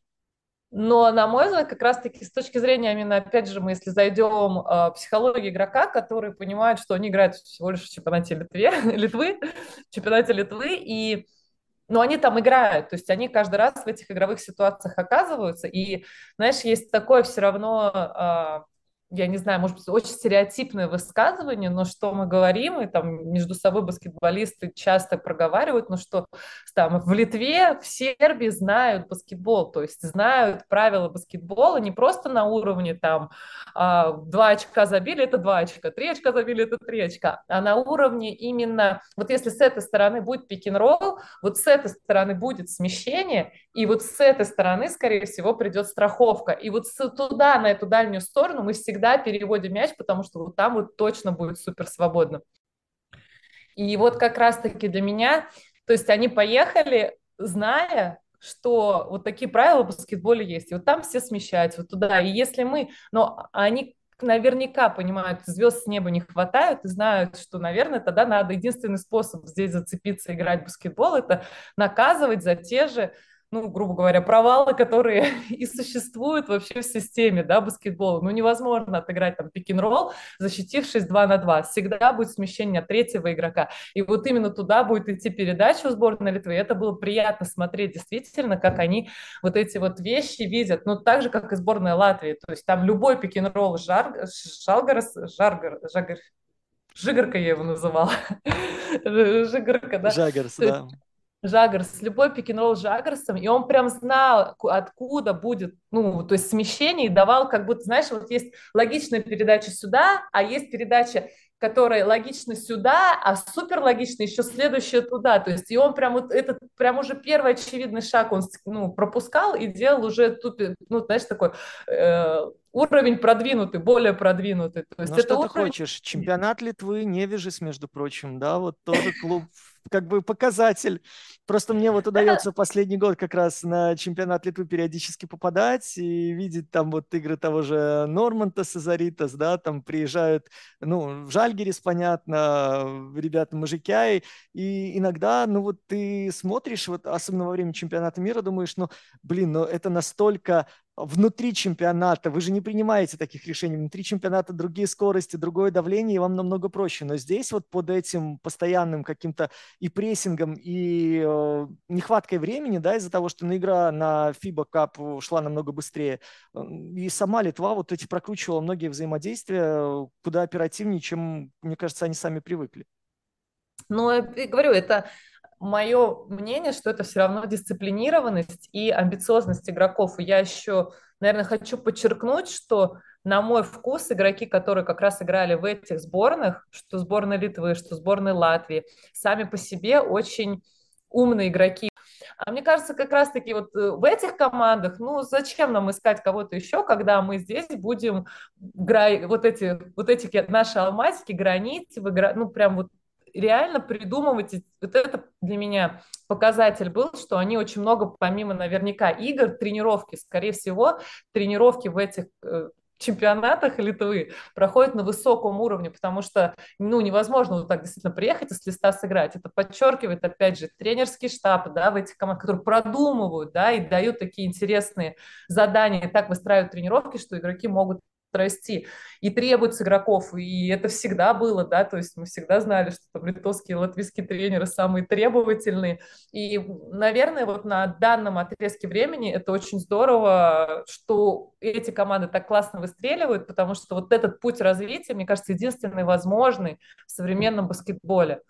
То есть не надо звезд с неба хватать, не надо ждать, когда родится Никола Йокич, не надо ждать, когда там приедут и разыграются там Шредер, братья Вагнера. То есть делаем из того, что есть, придумываем вот эту систему, которая сейчас работает, и вот этих всех остальных учим вот так, вот так, вот так, вот так сделать, играть, вот так вот думать, принимать решения на таких скоростях. Учим, учим. Так, теперь объясняй мне, почему этого не научили сборную Франции? Что вообще это было такое. То есть мне это единственная команда, за которую мне не стыдно за весь там часовой превью, который мы делали с Артемом Комаровым. Потому что я сказал, что Франция будет самой громкой э, сенсацией со знаком минус, что она облажается, вероятнее, громче, чем все фавориты. И ага. то, что это было, ну давай, вот твое короткое резюме, да, объяснение, и что вообще это такое вот э, мы с тобой увидели. Ты угадал и ты знал. Ну, что сказать, сборная Франции, сборная э, лягушачьих ножек я их называю. Конечно, ну, не хватает характера. Это было еще по тому чемпионату Европы. Очевидно, что ребята, ну, такие бесхарактерные. То есть там действительно тащил один РТЛ, это сейчас мы, о, РТЛ тащил, вспоминаем такие. А когда поехала команда на чемпионат мира, ну, не поехал РТЛ, ну, посмотрим, что они смогут. Хотя внутри было ощущение, что сколько можно уже смотреть на это лицо Нанда Деколо, вечно плачущего, вечно апеллирующего к судьям, там, вечно обиженного какого-то, с таким вот лицом грустным. Сколько можно смотреть на этого Габера, который ну, сколько раз я... Вот я пересмотрела эту концовку, когда они проиграли сборной Латвии, да, когда треху выполнил их молодой игрок, и как Габер, будучи один под кольцом, огромный, просто... Он стоял, он просил мяч вот так вот. Можно мне ну, я тут, я, не дай бог вы меня увидите, дадите мне мяч, и мне надо решить. Не дай бог, вот просто не дай бог. Но я здесь, типа, я должен здесь стоять. И даже вот, вот в таких вот деталях видно и понятно, что ребята, не хотят принимать решения, не хотят, кроме Фурнье, да, там Фурнье у молодого отбирал мяч в атаке. А? И Батюма. Батюма, да, Батюма. Ну, Фурнье прям отбирал мяч у этого молодого, которого выпускал тренер. Он прям у него забирал мяч чуть ли не в атаке, не бежал, отдай мне мяч. Вот, и не знаю, нельзя играть, во-первых, ну я и писала у себя тоже, нельзя играть в пятерке с двумя центровыми, которые вообще без атаки, то есть, ну они вообще без атаки, не, ну, то есть, кроме как такого очень ограниченного подыгрыша, ну, к сожалению, невозможно. В пятерке такие не должны быть игроки, центровые тем более. Нельзя играть с Нандо Деколо, который идет только вправо до сих пор, всегда в одну сторону. Вот, не, нельзя. И который еще и почему-то потерял полностью самообладание, там, свои трехочковые, которые он там до этого в ЦСКА, например, когда мы на него смотрели, он реализовывал нельзя все отдавать на, в руки Фурнье и не давать ему мяч или ждать, что он действительно один все принесет в этой пятерке. Ну, потом, кстати, на мой взгляд, потом уже и не должен так много на себя брать и решать. Конечно. Вот, ну, Слушай, он должен быть Он всегда был ролевым, он всегда вот почему для меня всегда красный флаг для Франции, что происходит беда, когда Батюм начинает помогать в атаке, когда он, знаешь, взял мяч, отдал умную передачу, когда он подсказывает, что надо двигаться со слабой стороны, когда через него начинает постоянно, знаешь, так хрен пойми, что надо делать на там подскажи нам, а мы дальше уже подстроимся. И вот э, то, что происходило у Франции сейчас, это вот ну, настолько было печально, потому что они приезжали вот как раз в Литву играть товарняк с э, сборной Литвы, и mm-hmm. э, очень было четко видно, что у, Кале, у Винсана Кале, у тренера, есть один план «Б». То есть он идет полностью маленькую пятерку, которая начинает интенсивно давить, и тоже после или пропущенного, или после подбора быстрый переход. И вот тогда что-то может получаться за счет того, что Франция резко поднимает скорости, за счет того, что, знаешь, есть коридорчики, куда там Фурнье врывается, кто-то еще там, да, даже с этим маленьким Эли Акаботом не особо подвисает э, периметр, потому что, ну, все плюс-минус бегут, все плюс-минус готовы атаковать.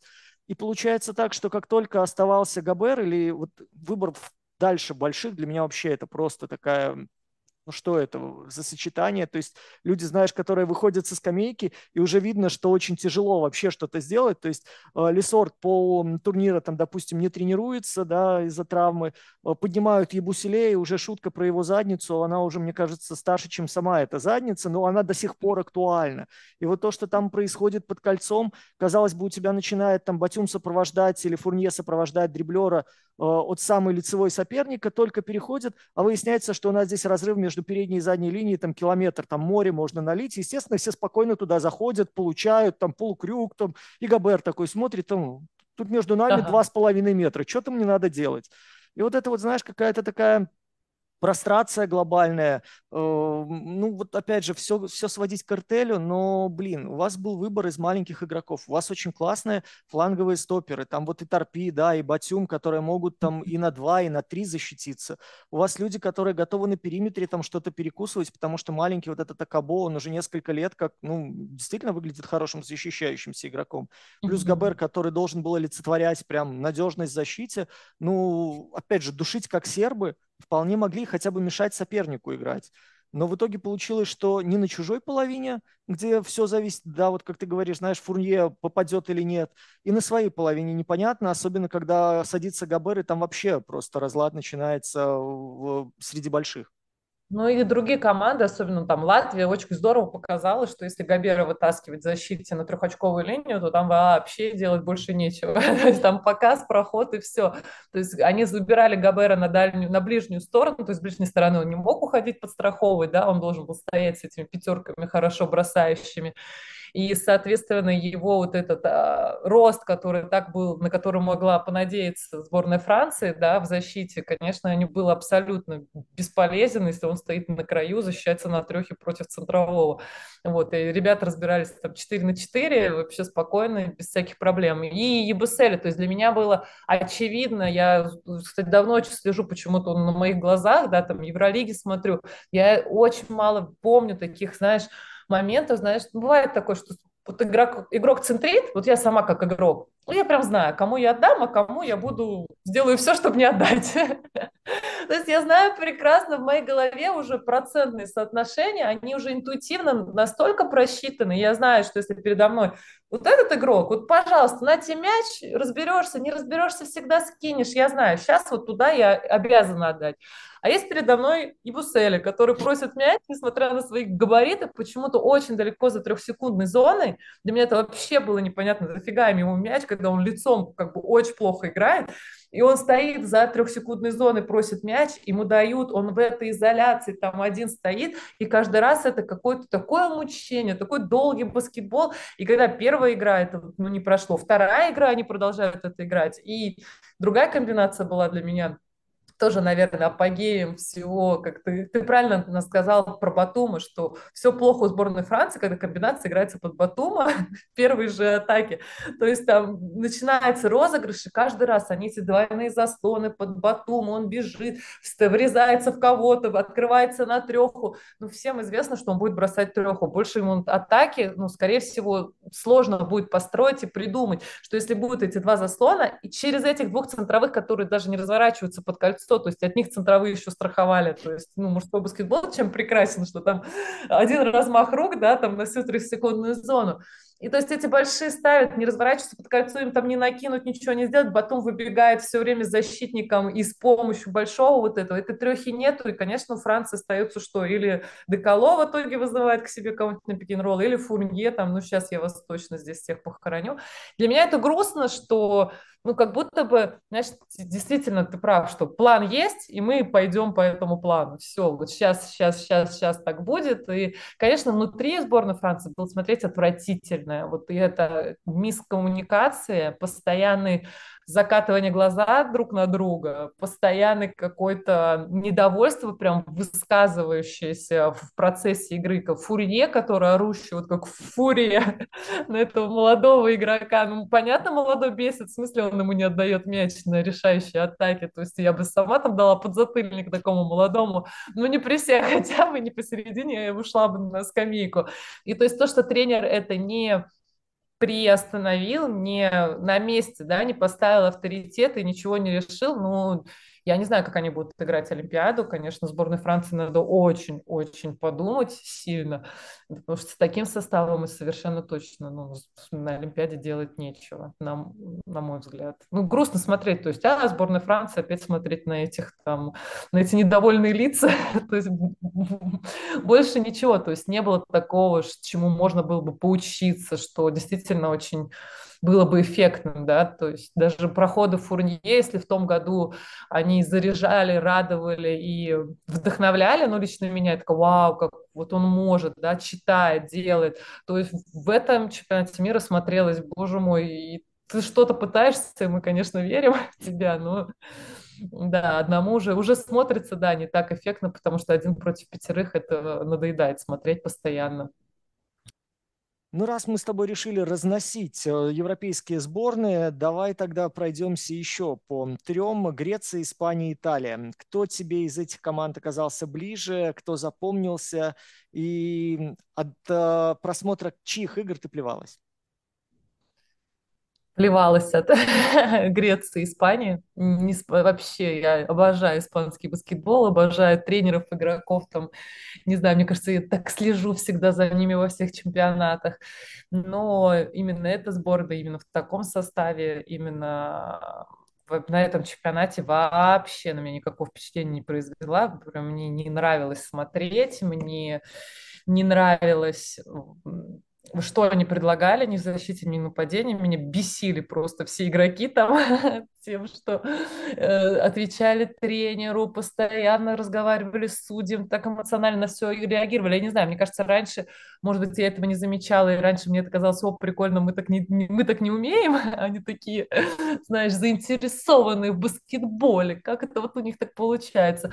То сейчас и по решениям у меня большие вопросы, просто огромнейшие вопросы к самим игрокам, ну, понятно, к тренерскому штабу и а, мое разочарование, вот ты назвал сборную Франции, ну, сборная Франции, как бы я, наверное, не была таким фанатом, но сборная Испании была фанатом долгие годы, и для меня вот это разочарование номер один получилось. И не хватило мне лидера, не хватило мне тактики, не хватило мне э, Гомеса, да, этого, который брат, который не играл вообще ни одного ни пикин-ролла, ничего, просто бегал там из угла в угол, пытался найти себе место. Вот. Э, старший брат тоже не впечатлил вообще, то есть своей игрой, свои габариты мало использовал, то для меня он превращается в такого тоже Руди Габера, которого, о котором очень много рассказывают, говорят, все боятся, а по сути странное решение с фолами, там, очевидно, в таких ситуациях он постоянно получает фолы, где уже мяч проиграли, уже подобрали, он там почему-то он такие я сейчас скажу ужасно, детские ошибки. Вот. Ну, может, это связано с какой-то эмоциональностью. Уже в команде вот это все происходило у них, и а, не понравилось. Греция тоже мне не нравится, но у меня это лично не симпатия к Итудису, Дмитрису Итудису. Не люблю я, как он строит свою игру, не нравится мне, как он играет, и все равно я это прослеживаю. Было у меня много вопросов почему-то и к ЦСКА непосредственно, когда он здесь был, к Фенеру еще больше вопросов стало, и сборной Греции тем более. То есть, на мой вкус, конечно, это тренер, если у него нету звезд, суперзвезд, конечно, он теряется, и он прям не может придумать, какую бы мне такую атаку построить. Вот. Ну вот именно исполнители он своих не, не чувствует, не учит. Такое ощущение, что он у всех требует, а сам не видит, что у него игроки могут. И зачем-то он там использовал ну, игроков так, как не надо было использовать. Конечно, можно говорить все, что угодно про то, что те не приехали, а вот если бы те, ну, как бы у сербов тоже не приехали, но почему-то игроки находили себе место на площадке в системе, а здесь системы, грубо говоря, я не увидела. Вот. Ты знаешь, у меня вот э, вообще все эти команды, вот все три, на удивление, как-то совпали в том, что знаешь, это тоже немножко грубовато, я не увидел у них мозгов. То есть у них задняя линия и люди, которые отвечали за работу в позиции первого номера, на этом чемпионате были ну, настолько пустыми, настолько блеклыми. Вот э, мне кажется, даже у Испании появись Рубио, это все равно не спасло бы команду. То есть, ну, настолько все э, у Испании, опять же, где-то медленно, где-то просто уровень э, людей, которые в подыгрыше выходят к тому же Юлю, да, ну, они ниже, да, там, чем условный Погазоль, чем Руди в период расцвета, чем Клавер в период расцвета, когда он там условно Еврокубок завоевывал у Греции давно уже, да, они даже натурализуют сейчас заднего игрока, потому что не приезжают у них люди э, с колоссальным опытом, берут паузу, кто-то заканчивает как Спанулис, и все. И получается, что э, прошлый чемпионат, прошлый топ-турнир, э, все поставили вокруг Яниса, на Яниса, давай, давай, давай. В итоге народ выстроил стену, по примеру NBA-шной, и сразу мы увидели, что там, ну, за этой стеной особо ничего нет, да, в плане подыгрыша, розыгрыша. И у итальянцев вот все внимание на Пацека, который в свое время тоже был эмоциональным же защитником, все такое. Но смотри, у них люди живут, опять же, на трехочковой дуге, у них вот это вот волнами, что заходит, что не заходит. А, Марко Спису единственный разыгрывающий, который хоть как-то может отдать передачу, а в остальном народ играет там то через Датомы, который уже бедолага не знает, куда деваться, когда его заталкивают там на позиции пятого номера, то там, я не знаю, тонут, да, что-то пытается куда-то влезть, чтобы получить, чтобы потом отдать. Но это напоминает, как Масяня говорила, мне нужны деньги, чтобы занять, чтобы переотдать там, ну, за автошколу. Вот примерно то же самое. То есть мы найдем передачу для того, чтобы найти еще передачу, а потом кто-нибудь придумает еще что-нибудь, чтобы было не бросок через руки на последних секундах.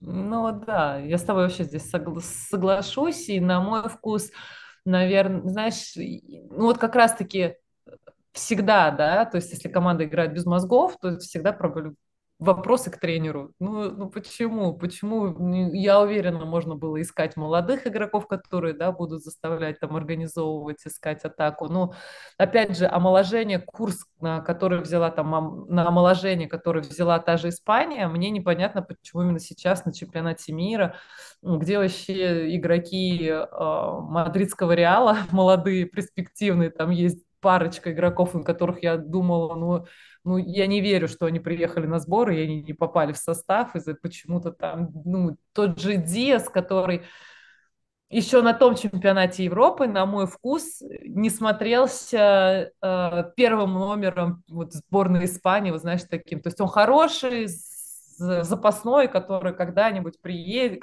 который просто будет заменять звезду разыгрывающего.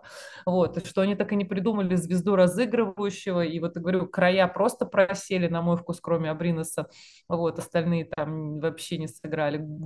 Не знаю, говорю, я Наверное, про Италию мне еще было понятно тоже на чемпионате Европы, потому что что они там, как далеко прошли, опять же, за счет, ну там, если говорить о том, что сравнивать эти две команды, как Латвия и Италия, которые живут от этих трехочковых, ну, на мой вкус, Латвия хотя бы разыгрывает, доводит до этих трехочковых, то есть они эти трехочковые у них такие логичные, они могут и на седьмой секунде атаки, то есть там защита подвигалась, и на последней секунде атаки, то есть они, и, они смотрятся очень логично. Вот, ну что команда Италии, по, понятно, у них вот отличные все броски, все замечательно, но там совсем не логично, совсем слишком пере... где-то, где нужно, они переигрывают, где не нужно, они не доигрывают. И вот как раз-таки, говорю, после того чемпионата Европы, когда они вот этим броск... благодаря своим броскам дошли до куда-то, и благодаря этим броскам, не благодаря этим броскам, тут же все провалили. То есть я, конечно, ничего не ждала лучшего от этой сборной. Я, на мой вкус, им надо прям жестко омоложаться, чтобы приезжали молодые игроки, вот, и разнопланово играть, все-таки сборная Италии должна, ну не должна, а Наверное, мне не хватает от них, знаешь, игры, чтобы освободилась трехочковая линия внутри. Ну, почему внутри у нас там Датоми реально вот все время пытается всех там обыграть, что-то сделать. Мне нужен внутри такой нормальный столб, который будет еще эффективнее внутри. Тогда и трешка откроется, и они там обросаются все сколько хотят, сколько, и сколько им нужно. И вот знаешь, в качестве примера есть история Литвы, которая изначально уже понимала, что многих не досчитается, и они позвали на сборы, вот на самый первый, по-моему, 8 или 10 человек молодых, молодых для того, чтобы, ну, фактически как альтернативная команда, чтобы посмотреть, кто сейчас готов хотя бы с этими ребятами зайти в спарринги и на протяжении подготовки помогать.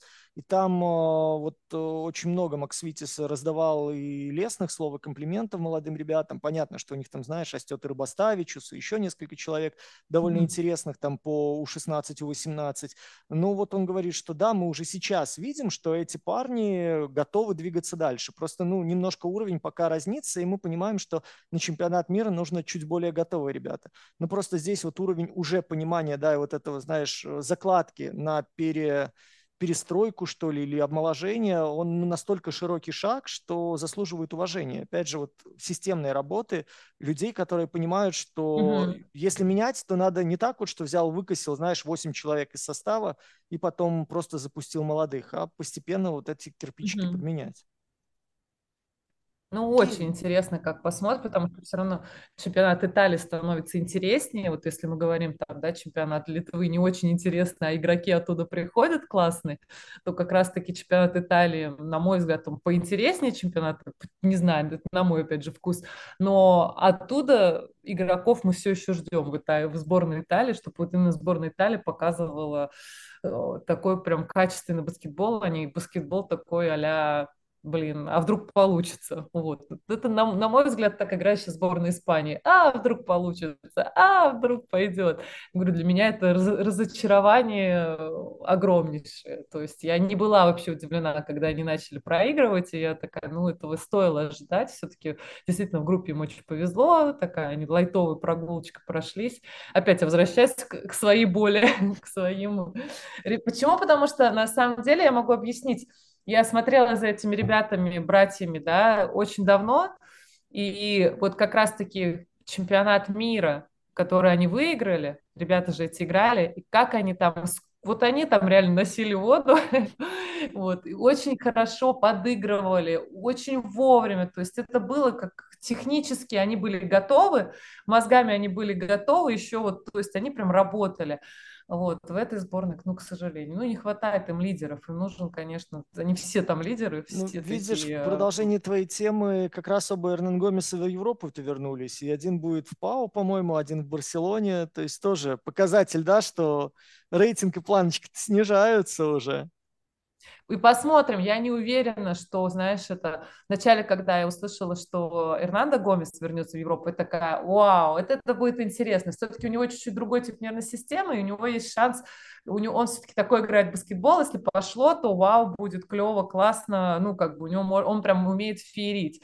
Но как раз-таки второй брат, вот он такой более, э, скажем так, сложный к переменам, и вот ему адаптироваться вот этот баскетбол, который сейчас играет Европа, я не, не знаю, вот сможет, как они смогут, будет ли они, будут ли они так заметны на вот этом вот небосклоне, небосводе звезд, который уже есть в Европе, я не знаю. То есть это надо было уходить года два назад, на самом деле. То есть они приехали в НБА, поняли, что вау, нет, и уехали. То есть какой-то, может быть, такой вариант. Но здорово наблюдать, и вот опять же, это молодым игрокам всегда рассказываю, что как раз вот, когда наблюдаешь со стороны, понятно, вовремя шаг, не вовремя шаг. Вот здесь вот надо было поднатореть уехать, здесь не надо было уезжать, здесь наоборот, там, типа, вовремя уехать. И, конечно, их отъезд в НБА был немного на мой вкус, я еще тогда говорила, немножко они рано уехали, и вот как, как вариант они возвращаются. Ну, посмотрим. Хорошо, будем смотреть. И давай за финалем наш подкаст э, разговором о команде, о которой я тебя не спросил. Вот о ком бы ты хотела такое отдельное слово сказать, кому посвятить маленькую Илиоду или наоборот такую, знаешь, стирку глобальную устроить? Не, ну ты, мы про всех поговорили, о ком очень хотелось поговорить. Мы не поговорили только про сборную Канады. И, наверное, не буду говорить, что она именно отдельно, там, знаешь, отдельно надо о этой команде упомянуть. Это та команда, которой сто процентов надо разговаривать. И на мой вкус, как раз-таки, когда они играли со сборной Сербии в полуфинале, я говорила, ну, если бы не там конечно, дурацкие, абсолютно дурацкие фолы Бруксов, вот, и то, что ему пришлось убрать, я была уверена, ну, на, на мой вкус, это команда, которая должна была играть в финале. На мой вкус, это та команда, которая как раз-таки э, вот в оптимальном составе, знаешь, в оптимальных, ну, на, на на вкус сборной Канады. Вот, на них было приятно смотреть. Вообще, Брукс, вот всем игрокам, кто хочет научиться бросать, бросайте как Брукс. Это идеальный бросок, который он вообще, то есть у него он бросает за счет вот этого верхнего плечевого пояса, пояса, и вот неважно, на него летит защитник, у него идеальный вот этот бросок просто, у него колоссальным, он был для меня лучшим снайпером на всем чемпионате мира. То есть, потому что он всегда одинаково, всегда одинаково выпрыгивает, в одинаковом прыжке, всегда вот эта вот кисть у него. И его не хватило, конечно, вот ребятам в четвертой четверти, чтобы додажать сборную Сербии, выйти в финал. На... Они по... вот сбалансированной пятеркой играли, и вот, наверное, подведя вообще итог нашего разговора, вообще этот чемпионат нам показал, что баскетбол, если американский баскетбол идет в ту сторону, что нам не нужны такие ярко выраженные центровые, мы будем играть в легкую игру, выбегать без маленьких, ну, без, вернее, без центровых убегать маленькими, то как раз-таки сборная Канады та же играла тремя большими игроками, то есть вот эти, ну, третий номер очень высокий номер, и они постоянно смены, то есть вот эти тройные смены, то есть постоянно они вот этих маленьких игроков оставляют наверху, сами между собой большие разбираются, ну, внизу остаются с этими защитниками.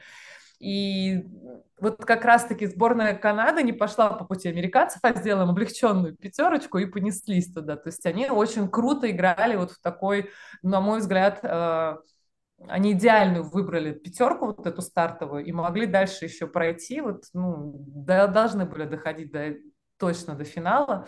И опять же, с той же игрой э, Шея, да, который, ну, ну, извините, то есть это идеальный игрок один на один, и не один против пятерых. то есть он здорово играет, и на самом деле мы все там, а, мы не любим такой баскетбол смотреть, мы любим там, когда там, 15 передач, 188 8 заслонов, ну, неважно. Ну, я не знаю, кто так самообманывается, мне очень нравилось смотреть, что будет, как будет решать и обыгрывать этот шей, как его удваивали все команды, да, на примере той же Франции с первой же игры его удваивали, все равно он отдавал эти передачи относительно, там, у него мало потерь относительно того, сколько у него был мяч в руках, но и, наверное, все равно мне не хватило физики, вот так вот уже мотая назад и понимая, что в полуфинале, может быть, этих фолов бы они не хватались, если бы физически как-то была более длинная ротация. То есть мне не хватило, наверное, игроков со скамейки таких же заряженных, таких же по амплуа, подходящих этим игрокам. Вот, поэтому, наверное, сборная Канады должна была быть вторыми. Ну, здесь Они... у них, слушай, у них есть запас прочности. Тут и Уиггинса, знаешь, если начинать подбирать еще целый ряд игроков NBA, а может присоединиться. Я думаю, что в скором времени эта команда на самом деле э, захватит пальму первенства, лидерства. Ну и в целом, ты знаешь, мне вот очень нравится, что э, эта команда помогла э, целому ряду игроков где-то обелить свою репутацию, да, и э, тот же Шей э, выглядел понятно, что на фоне там, прошлогоднего успеха, включения в символическую сборную и так далее. Тот же Брукс на фоне своей репутации, на фоне того, как его выгнали сейчас из Мемфиса, да, подписали в Хьюстон. Тот же mm-hmm. Нейт Бьоргрен, который в свое время уходил э, после сезона в Индиане у руля, потому что совершенно не сработался с людьми. Сейчас был ассистентом Жорди Фернандеса и тоже помог команде. Ну, понятное дело, мне вот в этой команде ближе всего, конечно, Келли Алинок. То есть такой человек, знаешь, который вообще, ну, настолько э, умен, настолько спокоен и настолько готов к любой роли. Мне кажется, ему сказали бы, вот для победы нам надо, чтобы ты весь матч носил воду. Вот он бы встал, просто пошел, набрал, знаешь, ведро и ходил бы просто потом каждому там разливал в стаканчики. Ну, просто потому что настолько склеивающий такой компонент и в плане атмосферы, и в плане вокал каких-то, да, вот этих качеств, и в плане игры, насколько он всегда mm-hmm. нужно и подстрахует, и поможет, и подборчик издали что-то попадет. То есть вот по чуть-чуть, по чуть-чуть, ровно того, что в конце вот эти вот мелочи определяют при равной игре, куда чаши весов качнутся.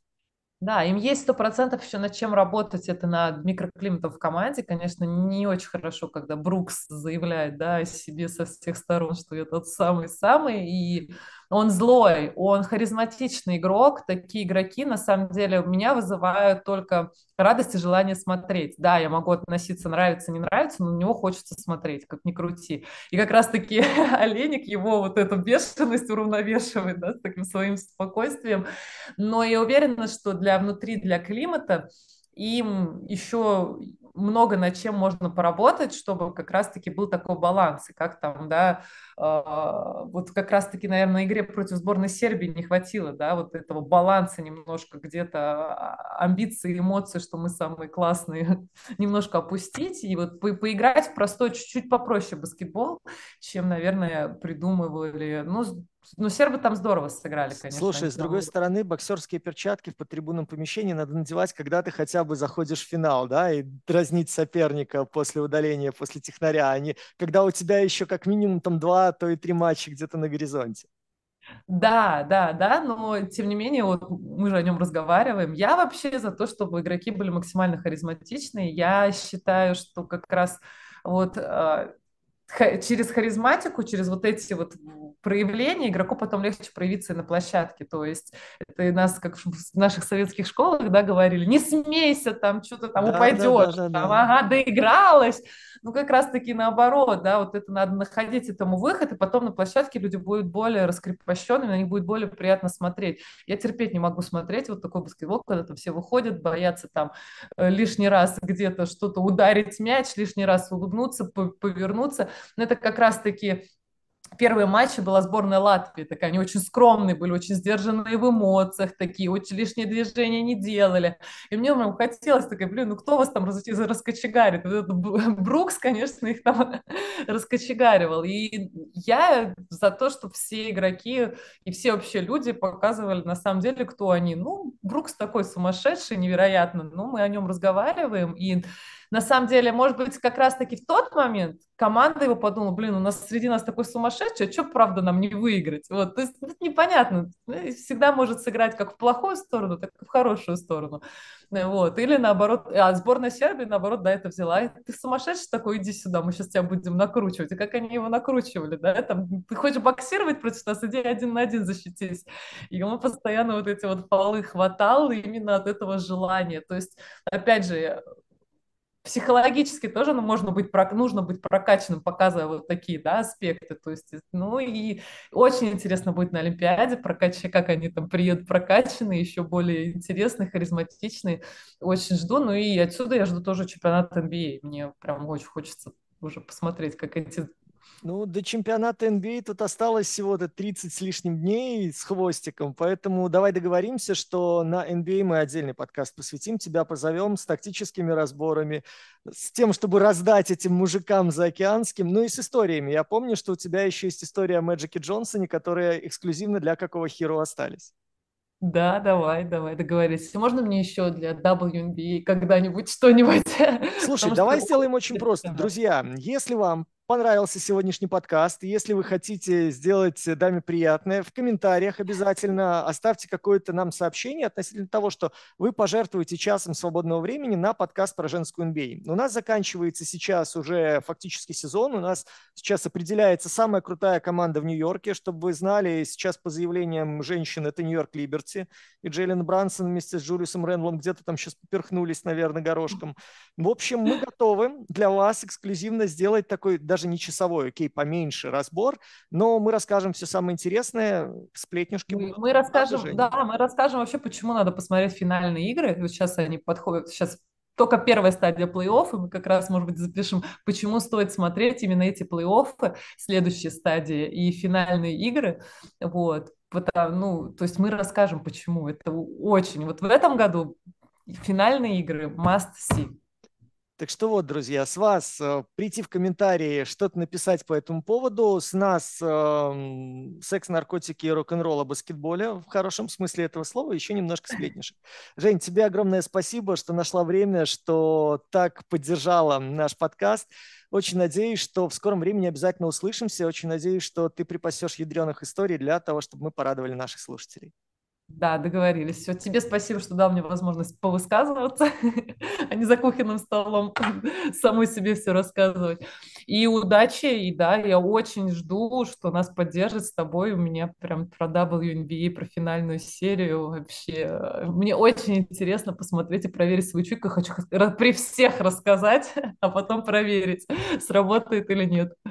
Окей, друзья, всем огромное спасибо, что были сегодня вместе с нами. Дмитрий Герчиков, Евгения Белякова, Какого Хиру. Обязательно вернемся со свежими подкастами. Подписывайтесь, ставьте лайки, комментируйте, и мы обязательно порадуем вас новым контентом.